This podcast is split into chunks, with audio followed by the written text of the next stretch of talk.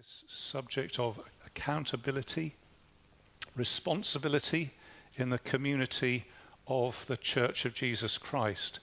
Now, will I sing this? I think I probably way.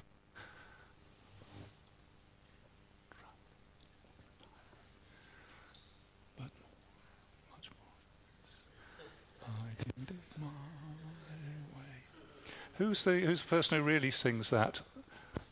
Frank Sinatra. More, much more than this. I did it my way. It's almost a definition of sin, isn't it? I lived life my way. I did it my way. Uh, I don't think anybody will remember, know where this lyric comes from. Since I was 17, I've had no one over me.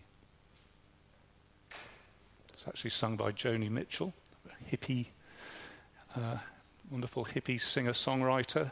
Interesting thoughts. Since I was 17 years, I've had no one over me. No one tells me what to do since I was 17 when I was a child. So let's just put this into ordinary language. I, I do my own thing. I'm free. I'm not tied down.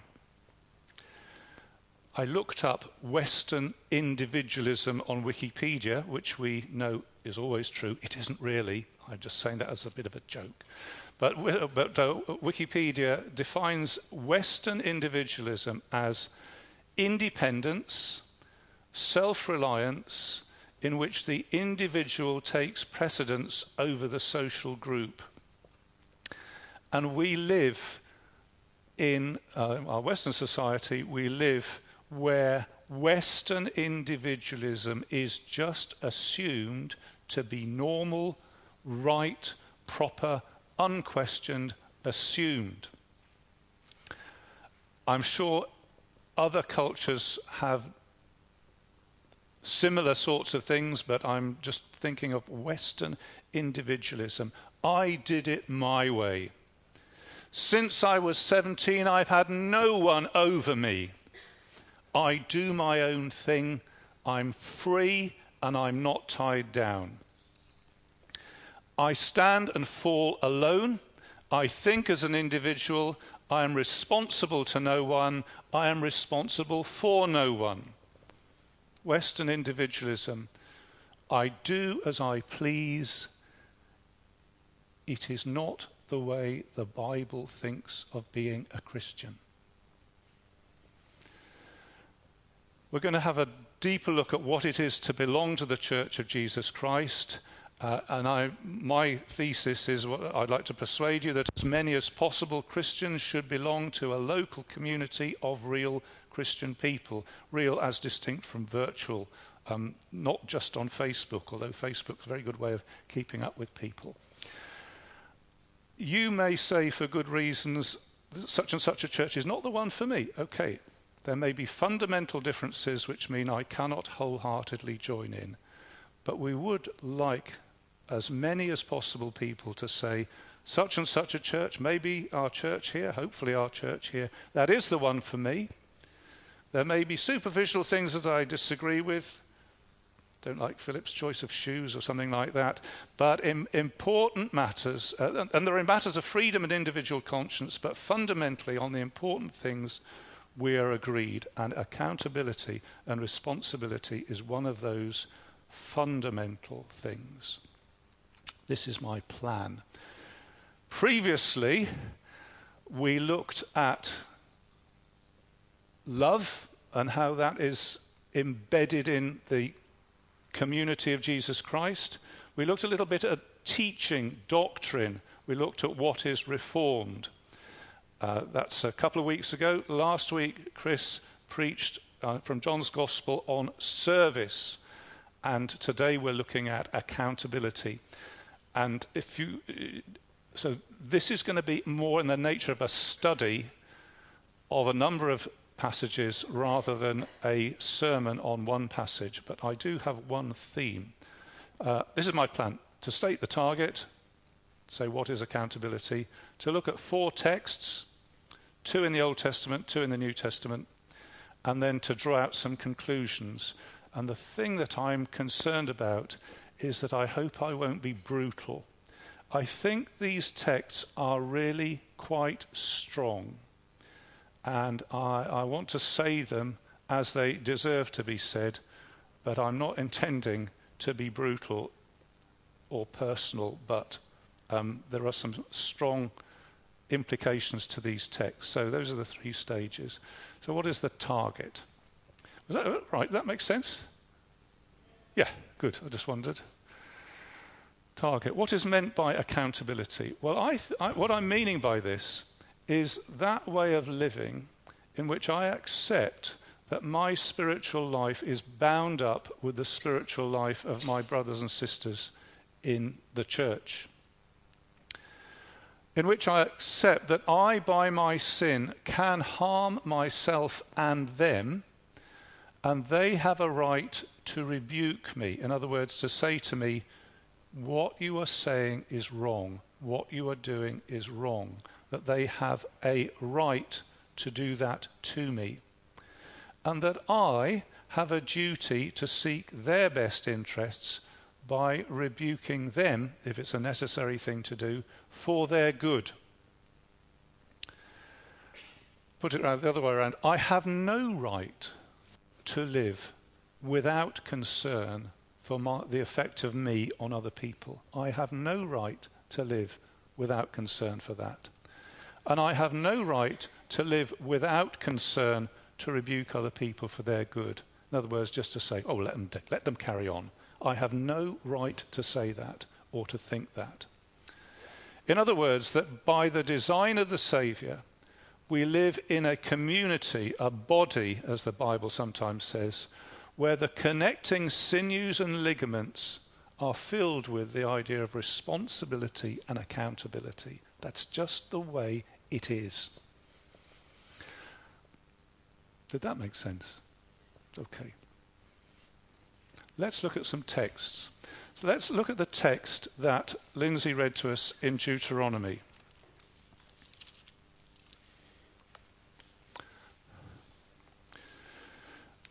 And I would like to read this and then to say if you were a Western individualist,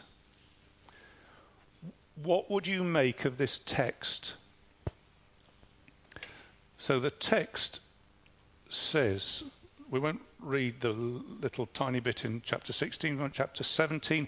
Do not sacrifice to the Lord your God an ox or a sheep that has any defect or flaw in it, for that would be detestable to him.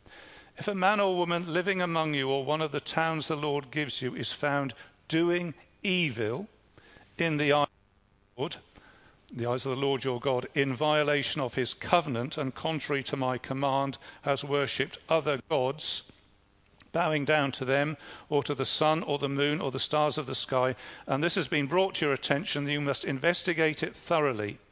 If it is true, and it has been proved that this detestable thing has been done in Israel, take the man or woman who has done this evil deed to your city gate and stone that person to death.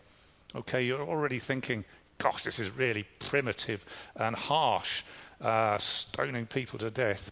Oh no, what's going on here? Okay, let's just carry on. Let's read the text. On the testimony of two or three witnesses, a man shall be put to death, but no one shall be put to death on the testimony of only one witness. Well, that's a relief. The hands of the witnesses must be the first in putting him to death. Oh, it's just as bad as it was before. And then the hands of all the people. You must purge the evil from among you.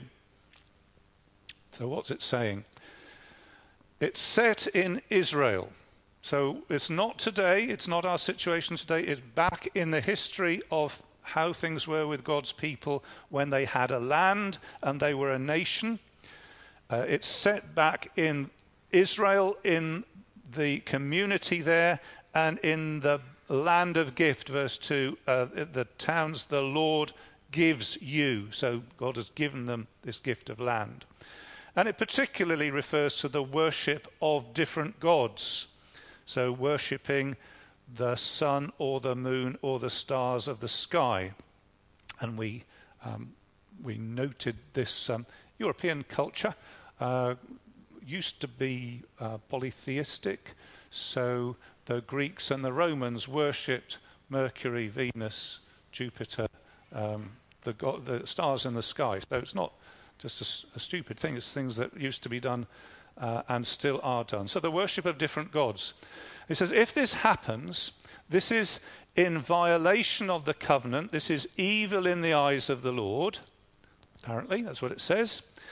And it, this is to be investigated. If this comes to your attention, verse 4, you investigate it thoroughly. You check whether it's true. So it's not just rumors and uh, not liking somebody and telling nasty stories about them, but it's investigated. And if it's proven, then there is the death penalty. Take a, a hard swallow. Uh, it says it's the death penalty. Take the man or woman who has done this evil deed to your city gate and stone that person to death. Verse 5. On the testimony of two or three witnesses, a man shall be put to death. So, two or three witnesses, not just one. And the people who are involved in putting this person to death, well, first of all, is the witness. The hands of the witness must be the first. So, I suppose that stops people trivially making up a story because going, they're know they're going to end up almost literally with blood on their hands. But then it says, the hands of all the people. The whole community is involved with this. Tagline You must purge the evil from among you. That's what it says. You must purge the evil from among you. Purge, the word is often translated burn, actually. So there's a, a sort of sense of the, the, the power of, uh, of fire, something like that, to purge the evil from among you. The word for evil is the word evil. And the from among you is a word which means inside you, in, in, inside the body of people, uh, actually inside this group, inside this circle, inside this community. You must purge the evil from among you. And what do Western individualists say? A Western individualist would say, How primitive. Uh, because surely people are allowed to choose exactly who they worship and how they worship. And we wouldn't dream of, uh, you know, I should be allowed to do that, they should be allowed to do that. And it would be saying, uh, and if that group over there is going to take it into their heads to stone somebody, I'm not going to be involved with that. I'm just going to sit on the side uh, and uh, perhaps write a letter to the Guardian or something about it. And the, the text says that is a totally impossible position to take. That is a totally impossible position to take because God does not say it doesn't matter. God says it is evil, doesn't it? I think three times it says it's evil. And when the judgment is made, you too are expected to pick up a stone and join in. And if somebody, and if, if, if uh, they, why aren't you joining in? We all do this together. we we've, got to, we've got to purge the evil from amongst us. And you're part of the us, and the evil's got to be purged out. And this is what God says has got to happen. This is how it is. And, and how foreign and strange that seems to us. Text number one. Text number two. No, not text number two. There's several texts like this. This tagline, you must purge the evil from among you, is repeated something like 15 times. There's little variations on it. Let's uh, just uh, flip through. So we're still in chapter 17, verse 12. The man who shows contempt for the judge or for the priest who stands ministering there to the Lord your God must be put to death this is bizarre. To, to, to, okay, they're disrespecting one of the leaders in the community of God, disrespecting, perhaps by implication, the, the service of God. And there's the death penalty. Isn't that right? Must be put to death. Tagline You must purge the evil from Israel. Uh, notice the assumption there's a group of us, we're in this together. If there's evil in there, it affects everything, and we must purge the evil from the group. And it goes on to say, verse 13, all the people will hear and be afraid and will not be contemptuous again. So it, it, it, it says there's an effect on everybody else because what they see what this enforcement does and they begin to say, oh, we should take this seriously. So, more important than we thought. The people will hear and fear. Uh, chapter 19, verse 12, has the case, I think I'm correct in saying, of. Now, which one is this? Uh, yeah, this is an escaped murderer, chapter 19, verse 11. A man hates his neighbor, lies in wait for him, assaults and kills him, and then flees to one of these cities, the elders of his town shall send for him, bring him back from the city, hand him over to the avenger of blood to die, show him no pity. Here's somebody who's committed a murder, run away, you go back and get him, and it says, show him no pity. You must purge from Israel the guilt of shedding innocent blood so that it may go well with you. that text is slightly different. It's saying there's an unresolved crime, something that's not been paid for, so there's a murder. Oh, that doesn't matter. Well, it does matter. Uh, something has been done that's wrong, and it generates a sort of debt that must be paid for. It's just the way it is in God's world.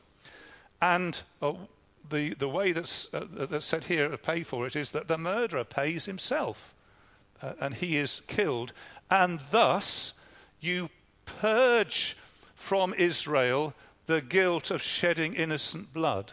So there's a sort of stain which is purged in that sense. There's a, you must purge from Israel the, uh, the guilt of innocent blood.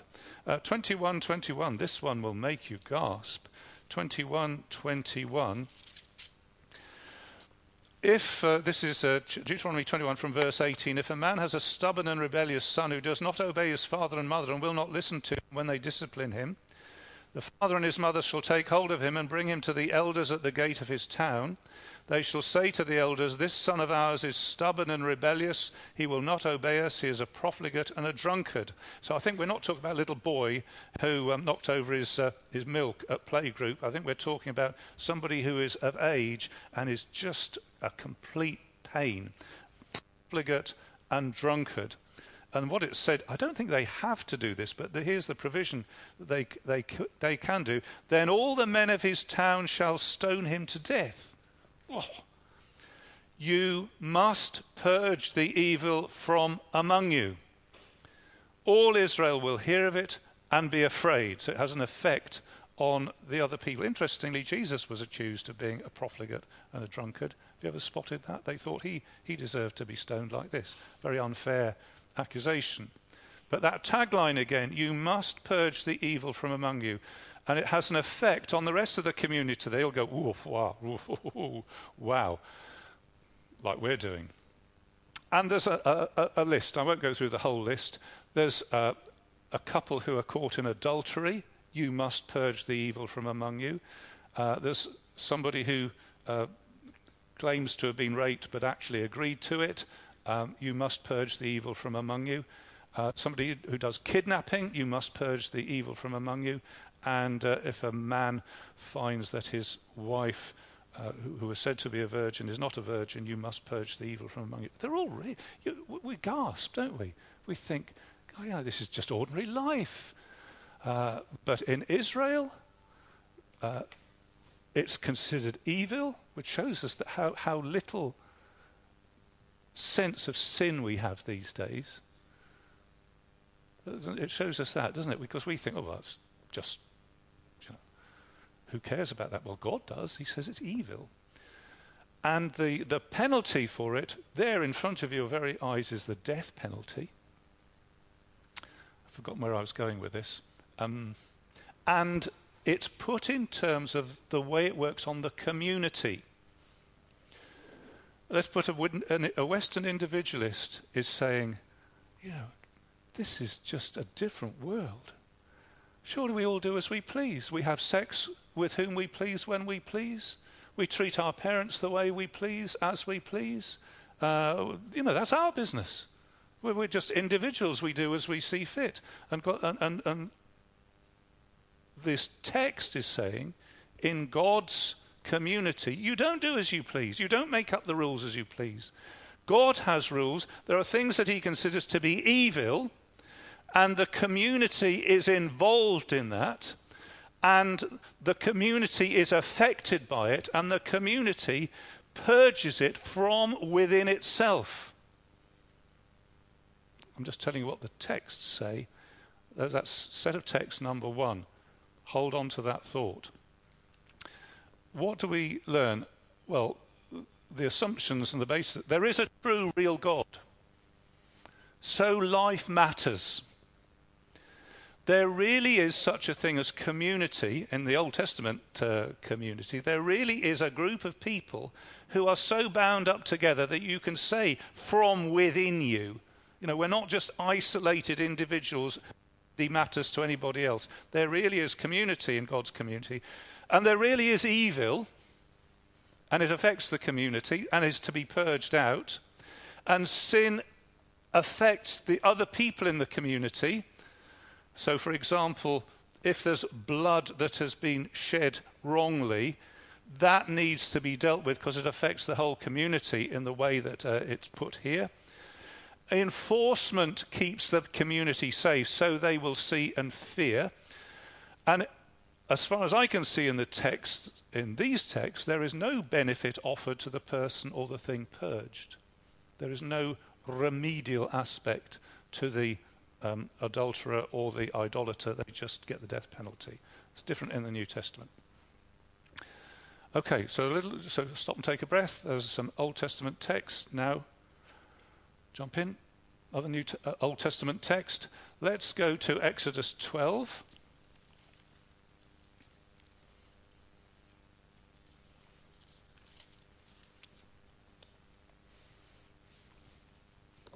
This is about the Passover. Exodus 12 is this great act of Old Testament salvation. It's really like the the focal point of the Old Testament where the, where the lamb died so that the people could be set free. It's a night of judgment and salvation. God comes to his people, they're slaves in Egypt. Uh, so there's Egypt and there's Israel as slaves in Egypt, and across the whole um, the whole extent of, of both of those nations, he demands a death and he has the death of the firstborn, except that in Israel the lamb dies instead of the firstborn. So Israel is rescued even as Egypt is judged. And this is signified, uh, Exodus 12, verse 13, by the blood being painted on the doors of the Israelite houses. Verse 12 On that same night I will pass through Egypt, strike down every firstborn, both men and animals. I will bring judgment on all the gods of Egypt. I am the Lord. The blood will be a sign for you on the houses where you are. When I see the blood, I will pass over you. No destructive plague will touch you when I strike Egypt. This is a day you are to commemorate, verse 14 and they commemorate it. That's the angel of death Passover. They commemorate it with a meal. They eat the flesh of the lamb, it's roasted, and they eat with it bread which is made in a hurry uh, and therefore made without yeast. Yeast takes t- yeast. You know about this, don't you? It's like the Great British Bake Off or something. No. Making bread. You have the dough, you put some special ingredient. In modern cooking, we have yeast. They had leaven, slightly different, but same idea. You mix it in together. The yeast spreads through the whole dough and causes, if you leave it, it ferments and causes the dough to rise, so it's got bubbles in it. And that is the sort of bread we eat. If you don't let it ferment, if you don't have time to do that, it's a sort of flat bread. Am I right? That's about right, isn't it? That will do. And because they didn't have time to do that whole process, they left Egypt eating flat bread, unleavened bread, without yeast. And that becomes, um, that becomes quite an important motif, an important little picture. And they're told in verse 15 uh, that they're to celebrate this year on year, and they're to make a special point of not eating leavened bread or eating unleavened bread. And in chapter 12, verse 15, for seven days you are to eat bread made without yeast. On the first day, remove the yeast from your houses, for whoever eats anything with yeast in it from the first day until the seventh must be cut off from Israel. So they say this is now going to be important. We all remove the yeast from, we all eat this meal, we all eat, remove the yeast from our houses, we all eat the unleavened bread. And we either get rid of the yeast or we're kicked out of the community. Verse 15, remove the yeast. Is that right? And verse 19, for seven days no yeast is to be found in your houses. Whoever eats anything with yeast in must be cut off from the community.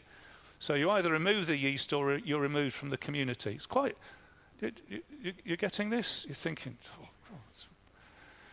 so that's the way the Israelites are to celebrate and enjoy this great act of redemption year on year on year.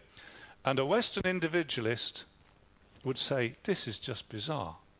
Who, who, who, who are they to tell me what sort of cooking I do? Who are they to tell me that I, I can't eat yeast uh, or bread with yeast? And the, and the text says, Well, chum, you either do the, re- the thing that we're all doing, or you don't belong to us anymore. Quite strong, isn't it? You remove the yeast, or you're removed from the community.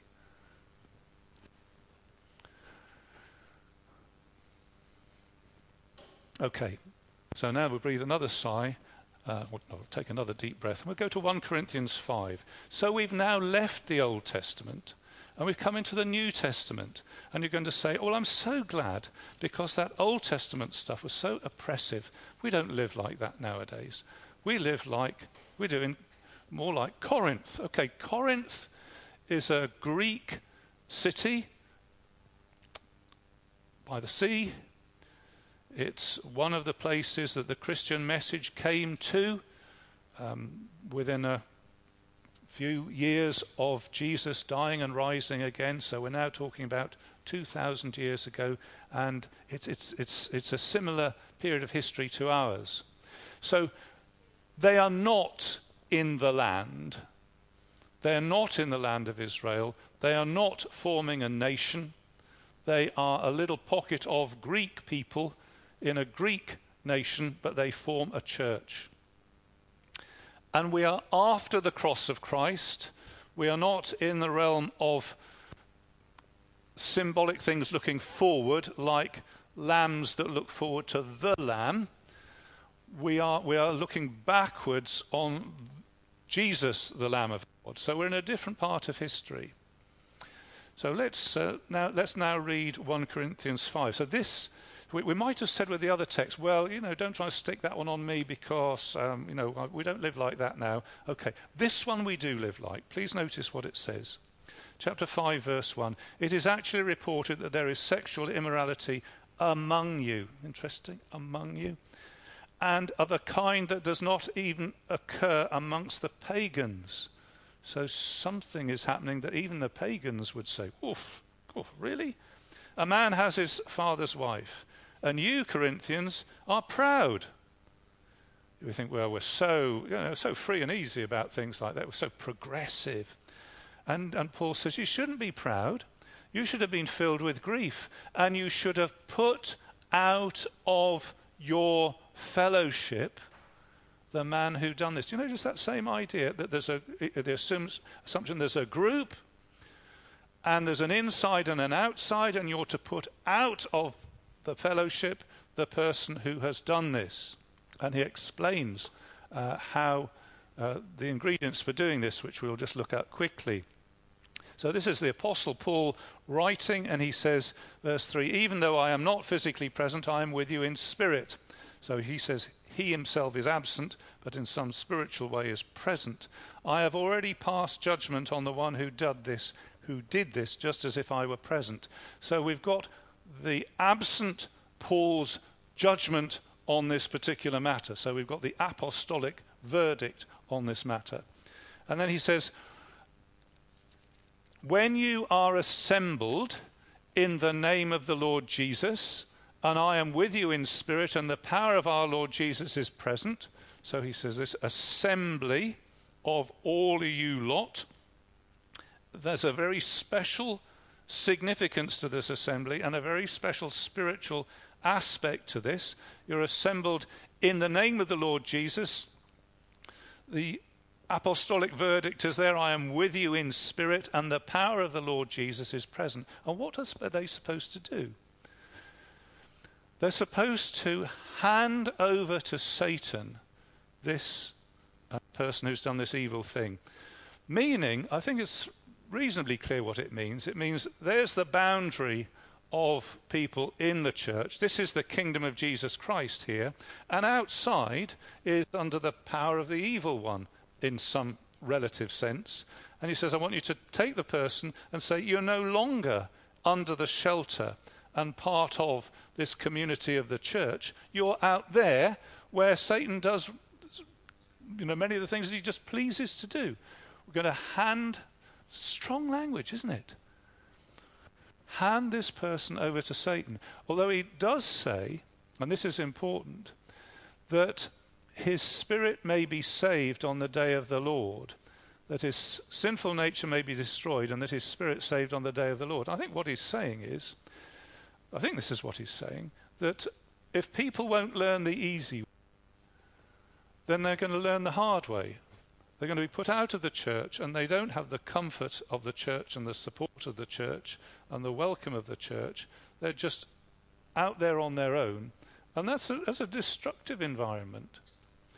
But the, the, the aim of putting them in that, in that destructive environment is so that they'll learn, even if they have to learn the hard way, and that they'll come back and that their spirit will be saved in the end. I think that's briefly what it's saying. And now he goes on to say, Your boasting is not good. Don't you know that a little yeast works through the whole batch of dough? Well, we knew that because we just thought about cookery, didn't we? And get rid of the old yeast that you may be a new batch without yeast, as you really are. For Christ, our Passover lamb, has been sacrificed. Therefore, let us keep the feast, not with the old yeast, the yeast of malice and wickedness, but like bread without the bread of sincerity and truth. So he says, um, You're like Old Testament Israel. Do you know, when they had their Passover, they repeated it year by year, and one of the things they had to do was something they had to get rid of. Well, it was yeast. I mean, yeast isn't bad. Uh, most of the year is useful, but symbolically you got rid of that in order to eat this particular meal. And Paul takes this over after Jesus Christ and says, Well, we're like that. Uh, we're a community that, if you like, is always eating this feast. That's what we're doing. We're a feasting community. And we've got something to get rid of like they did. And you either get rid of it or we get rid of you. And what, what, what is got rid of is evil, he says. Get rid of the yeast. Um, the yeast, meaning this time, verse 8, malice wickedness uh, and eat in a way which is, has got sincerity and truth. And he goes on to say the sort of thing that the Christian church needs not to have within it. Uh, and he gives a list. And where is the list? It's in verse 11. Uh, those who are sexually immoral, in other words, uh, sexual morality in the Bible is, is, is pretty simple. It is that the, the place for sexual activity, physical sexual activity, is between one man and one woman within marriage. That, that's what um, biblical morality boils down to. So anything that isn't that, uh, he says you need to get rid of that. Uh, or greed, or idolatry. Well, we picked that one up before in the Old Testament, didn't we? Or slanderer, or a drunkard, or a swindler. That's evil which should not be within your congregation, within your, uh, within your community. And that's like the yeast. You get rid of that. And he says, You need to judge those inside. God will judge those outside. And he brings in, do you notice exactly the same tagline that was in Deuteronomy? Slightly different translation, but really the same thing. Expel the wicked one from among you. Expel the wicked one from among you. It's the same as in Deuteronomy, with the difference that the expulsion is not the death penalty. It's a very significant change. In the Old Testament, the way you got them out of the community was to kill them. In the, uh, in the New Testament, the way that the evil is purged is by disciplining and expelling from the Christian community. You are no longer within our community, you are outside it. Purge the evil from among you, expel the wicked man from among you. See, that's why I took time to go through the Deuteronomy to get the hang of that, because he's got the same tagline here, but it's it's not the death penalty, but it's just as serious. So, from this text, I deduce there is a Lord and Saviour, Jesus Christ. I deduce there is a community. We're not just individuals who do whatever we want because there would be no way of saying expel from among you if there was no you from which to be expelled there is such a thing as evil. In the New Testament, we haven't lost the thought that some things are evil, they're still evil. And like yeast, over time will influence the whole community. A little yeast, says Paul, works through the whole batch. He has in mind the safety of the community. And he says, in other words, that idea of people will see and fear I don't think he specifically mentions it, but I think that idea is there that people will, will go, oh, wow, we do take things seriously when that um, church discipline occurs. And he goes on to say in verse 11, do not associate with anyone who calls himself a brother but is sexually immoral or greedy. So the, he's saying that this community, you have to be really careful how you construct it because you don't just let anybody, any old person in, uh, because we're, as we're supposed to be these days, inclusive. I put that in inverted commas. We're welcoming to all sinners who repent. But he says we don't want a community which just mixed up, as mixed up as the world outside. Don't get into a church mixture with sexually moral people, etc. Uh, I also deduce that removal can bring salvation to the expelled person. And note that in Christ, in the Christian community, the death penalty is transformed into something equally as serious, but allowing time for repentance, which is removal from the church. We never thought removal from the church was so serious, did we? We never thought it was like the death penalty only it's a little bit different, but the same seriousness as that. We never thought that it would be possible for an apostle to write, Purge the evil from among you, and write that over what it is, what, what, what church discipline is, but he does. And we also learn that the church has authority via the apostolic judgment, the Spirit of the Lord Jesus, to move people out of the salvation community into the Satan community. That the, the church, the gathered church, the you, us lot, rightly done, seriously undertaken, has the authority to move people from the salvation community to the Satan community. You're in, you're out. Let's look at the last text, which is Matthew 18.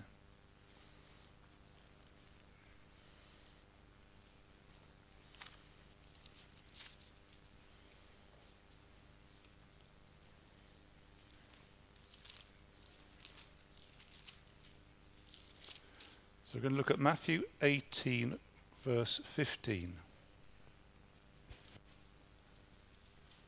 Well, it's quite warm in here, so this is important. Don't go to sleep before the end. So let's stop. Let's all stand up. This is not a liturgical act. This is just to get you wide awake, and then we'll sit down again. That was it. Yeah, well, you missed it.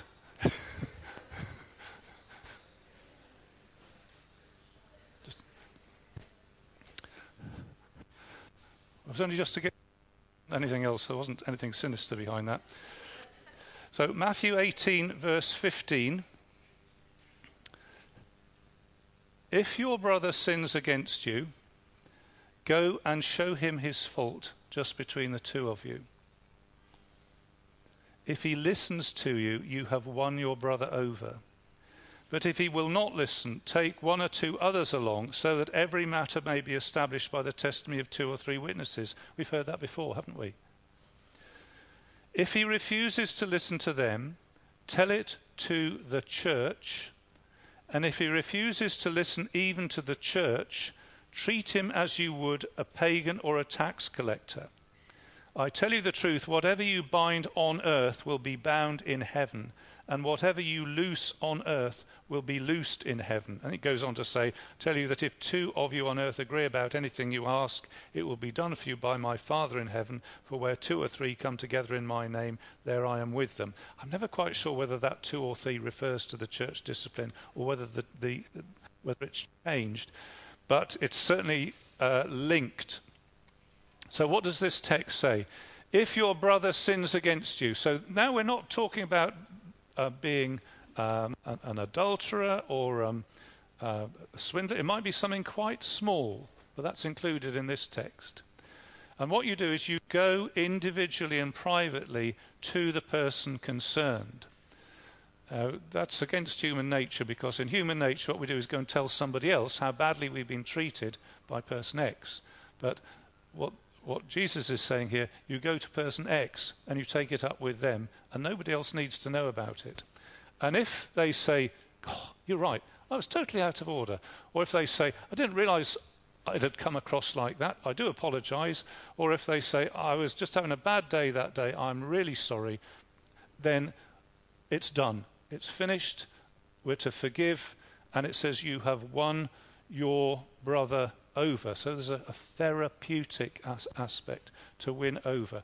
But suppose that doesn't happen. It says, well, you take, uh, what does it say? Take one or two others, take one or two along, so that every matter may be established by the testimony of two or three witnesses. So, as before, we're now in the realm of investigating, being quite clear what is and isn't said, uh, double checking because it, it matters.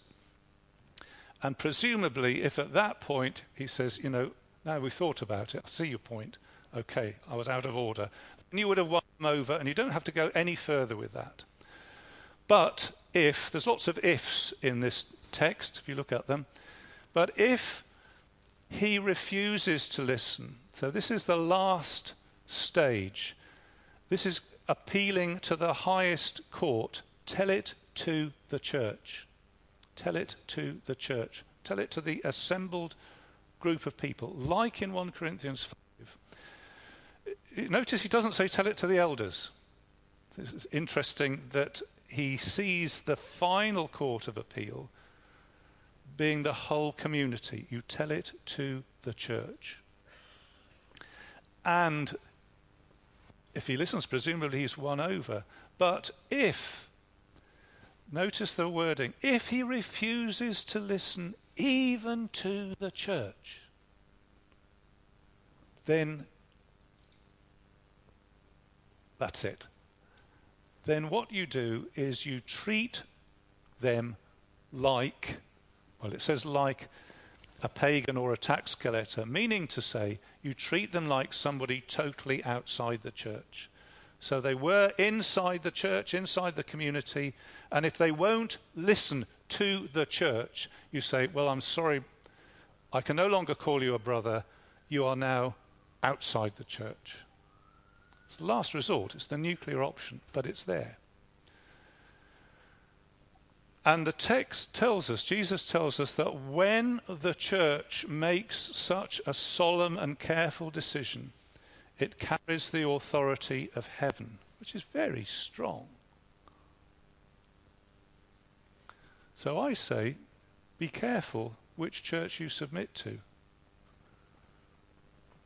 Good idea to ask before you put yourself under the discipline of the church, what sort of things do you, do you discipline people for? So we were discussing this last night.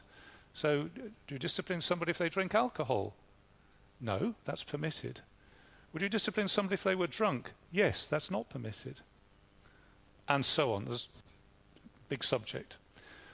But be careful which church you place yourself under the discipline of.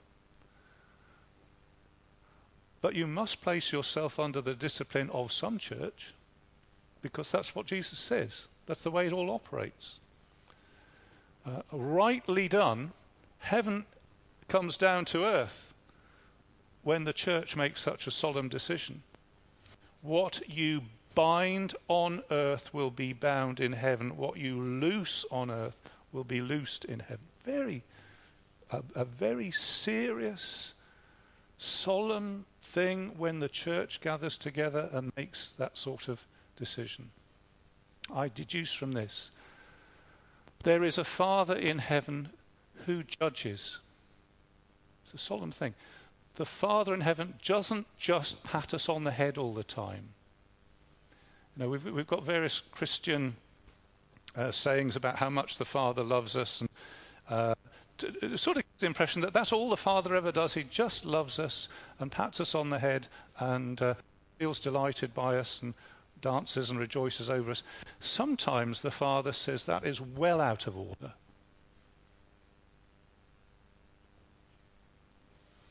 There is a Father in heaven who judges. There is sin which needs to be addressed. There was evil in the Old Testament, and evil is still evil in the New Testament. There is community. That's how it works. In the Old Testament, the community was a nation.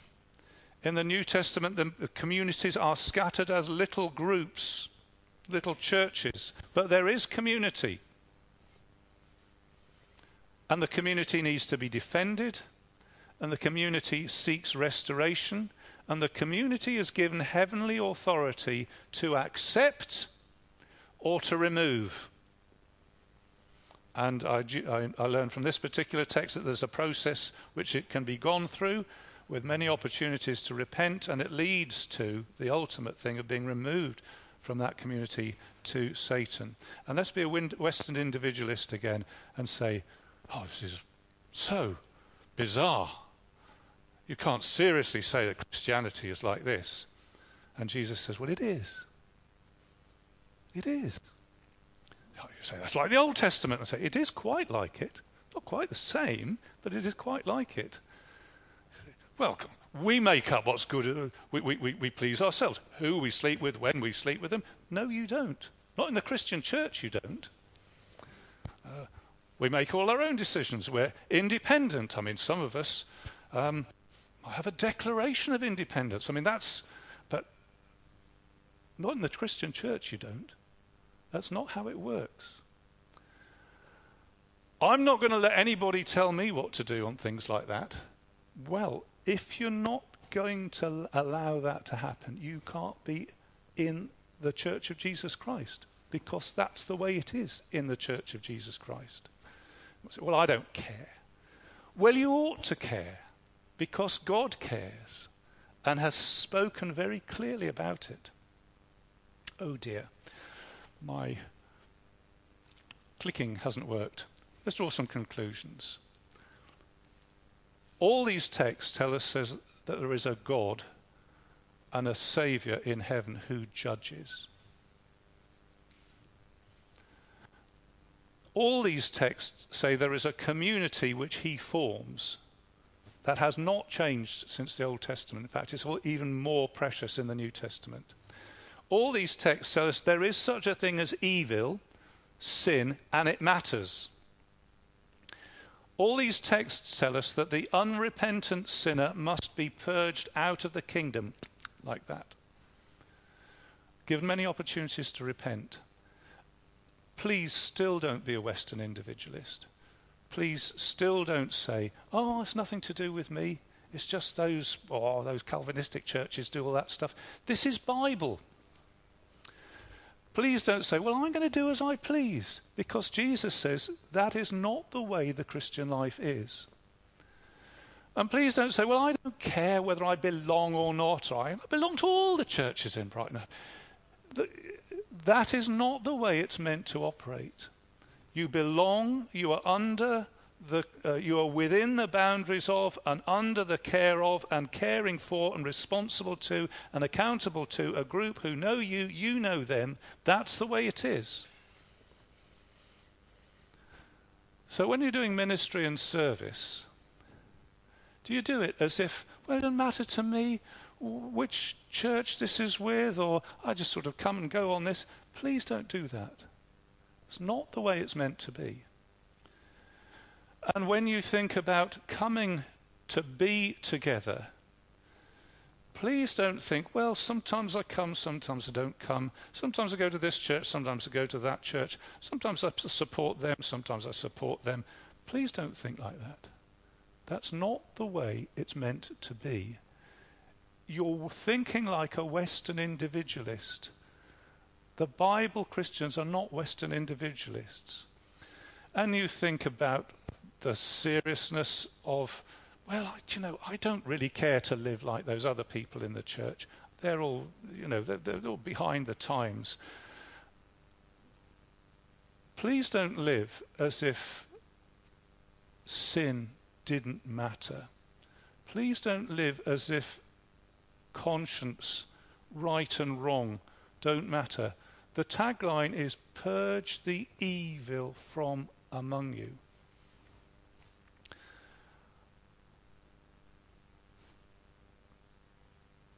Church membership, as I understand it, is turning from Western individualism, or whatever you want to call it, and yielding to God's call for all his people to be part of this accountable, responsible community.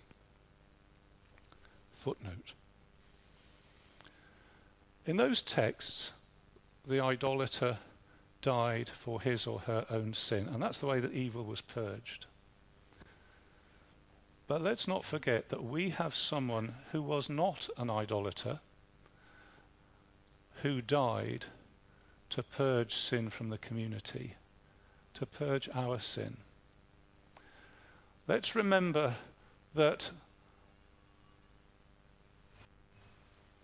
in the Old Testament, the lamb died and the lamb was eaten and benefited the community, and there was that purged bread, and people celebrate that to this day, Jewish people.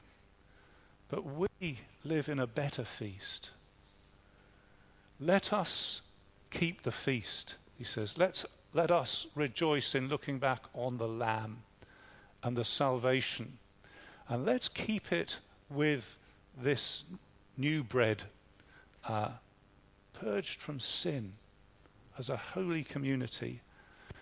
Let us keep the feast and walk the walk and live the life and rejoice in the Saviour until we get to our final destination where love reigns forever, death and sin is no more, Christ is all in all. Let's sing together.